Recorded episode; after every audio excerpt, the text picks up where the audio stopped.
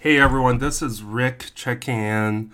This is more of a non traditional episode today as Jeff and I haven't been able to record in person because of all the madness going on. So I am putting up an episode of the Coast to Coast Wrestling Podcast where we discuss the best films to feature a wrestler. In the meantime, not to worry, Jeff and I will be back soon with content for all your streaming pleasure while in quarantine. Obviously, this podcast was recorded before the apocalypse happened. So enjoy the simpler time.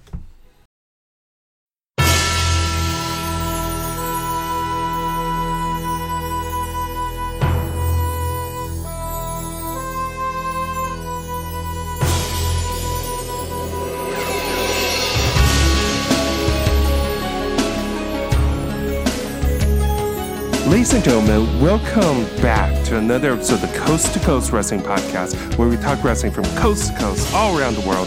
I'm Rick Zhao, that's Matt Seha, and Matt, today we have a debate on our hands. We're debating what's the best movie featuring a professional wrestler as an actor. Yes, we have a plethora of picks, or just a lot of movies in general.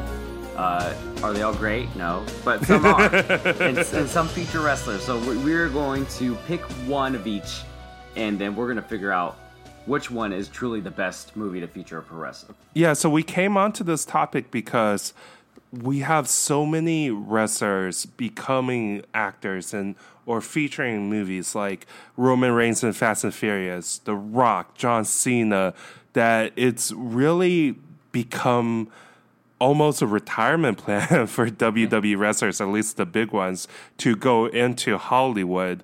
That being said, Matt, what's your favorite movie featuring a wrestler?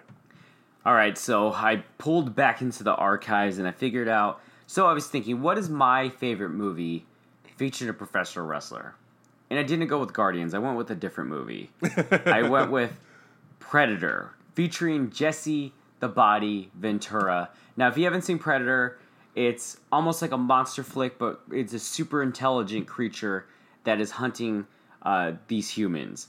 And Arnold Schwarzenegger. Arnold Schwarzenegger is obviously in, in this movie, but so is Jesse the Body Ventura, and he did a really great job. And and honestly, it started his non professional wrestling career outside mm-hmm. of the outside of the square squared circle. I think Predator is a great pick. It's one of the classic sci-fi movies that established these like action sci-fi tropes and really pushed the genre forward and really gave you a creeping feeling of trying to survive against this monster and being picked off one by one. Yeah, so it's it like you said, I think that's one of the reasons why I picked it it, started off the genre. It, they somehow merged with Alien, which is which is weird, but they did that. and like you mentioned, it's it's suspenseful. It, it's very sci-fi. So if you're into that, they they definitely allow you to dive into that movie, and it's super fun. I mean, let's just, my opinion, I think it's probably one of the better movies featuring a professional wrestler. But Rick, you have a different pick. What I do, yours? I think I think mine blows you out of the water, Matt. I'm picking. I'm also picking a science fiction movie starring a professional wrestler, starring Dave Batista. And no, it's not Guardians of the Galaxy, but my pick is Blade Runner 2049. For those unfamiliar, Blade Runner 2049 is directed by Denis Villeneuve, starring Ryan Gosling and Harrison Ford, and it follows up on Ridley Scott's classic Blade Runner film about this cyberpunk dystopian future and there's questions of what it means to be human and what it means to experience and live a human life. So Blade Runner 2049 might be one of my favorite movies of all time. It's not for the fan of heart. It's a three hour long movie, but it's so satisfying and it's so beautiful, giving Roger Deakins his first Oscar for cinematography. It's such a beautiful and gorgeous and deep movie, and I feel like it's a modern than classic. Yeah, and it's it's definitely a good one. I well, I have to be honest. I've never seen even the original Blade Runner, and I'm ashamed of it to this day. So I haven't seen yeah. the Dave Batista classic Blade Runner 2049.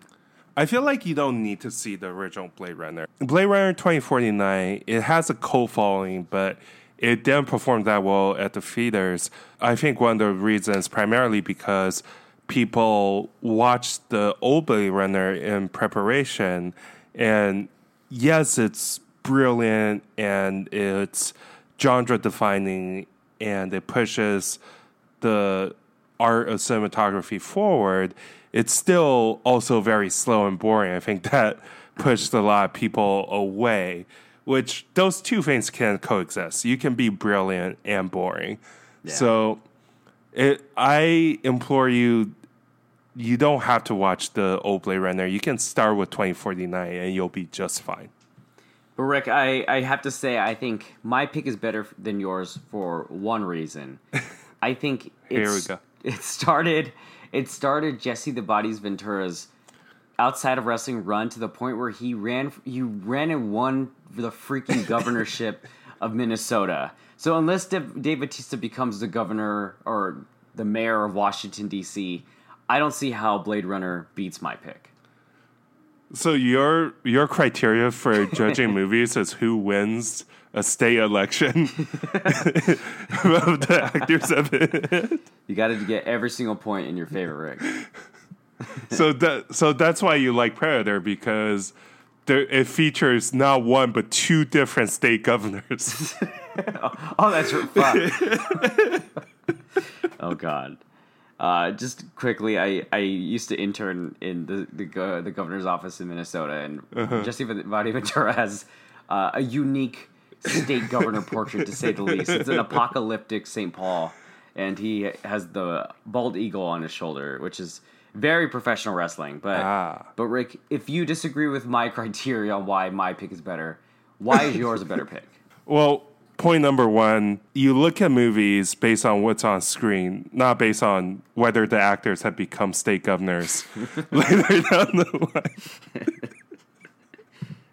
but, but Blade Runner is the perfect introduction for who want to get into more art house style movies. And like all great sci-fi movies, Blade Runner 2049 presents a vision of the future that is a direct correlation for modern society and really explores the timeless issues of what it means to be human and really adds in the drama. The original Blade Runner is a modern futuristic film noir where it is based around the central mystery of who's a cyborg and who is human and who has been basically committing these crimes. Blade Runner 2049 takes all those themes and really takes it to another level of going beyond this baseline mystery with a central question to it, but keeping the same noir style, but taking every single philosophical element to its next level. And as always, Ryan Gosling, even though he hasn't become governor of California yet, gives us nuance and subtle um, performance where you really see the emotions and the pain, the joy behind a character who doesn't project a lot of outward emotion. Yeah, and Predator's just fun.